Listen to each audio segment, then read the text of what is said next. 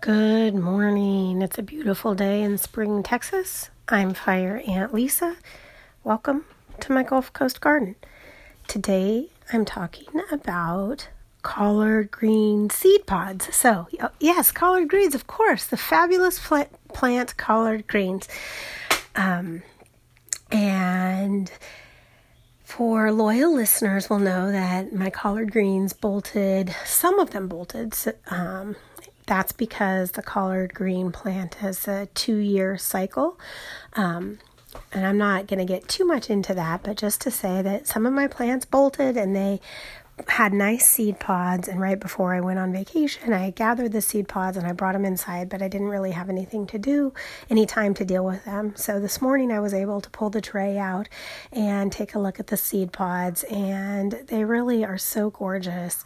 It got me thinking about the plants that are very easy to grow are very strong in a lot of our culture because the plants that are easy to grow have sustained humans for generations and generations and generations. Now, here, America, you know, we have the luxury of access to us to of special seeds and specialty growers and specialty things, but you know, you don't have to think very far back in the past to when growing food for your own survival was was essential and how transferring seeds, getting through the winter, moving um, locations, the plants that had that were resilient, that were easy to grow, that put off viable seed that could be transported are the plants that have been with us for a long time.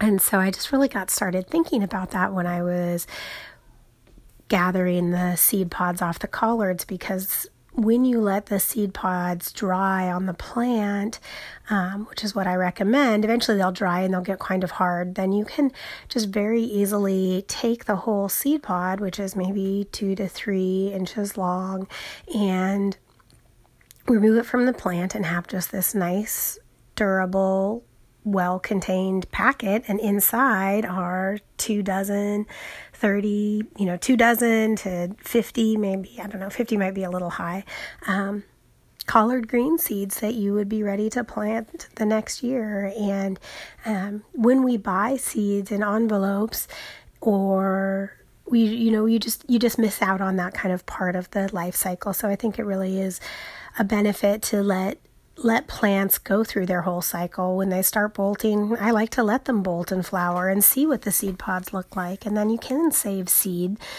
I will admit that my saved seed performed inferior to purchased seed this year. Um, so keep that in mind. Um, but you still can use it and, and it's really neat. So, that was just what I was thinking about. The plants that we have and the reason why they endure is because they work so well with humans throughout their entire life cycle. All right, thanks so much for listening. I did post a picture of the seed pods on Instagram.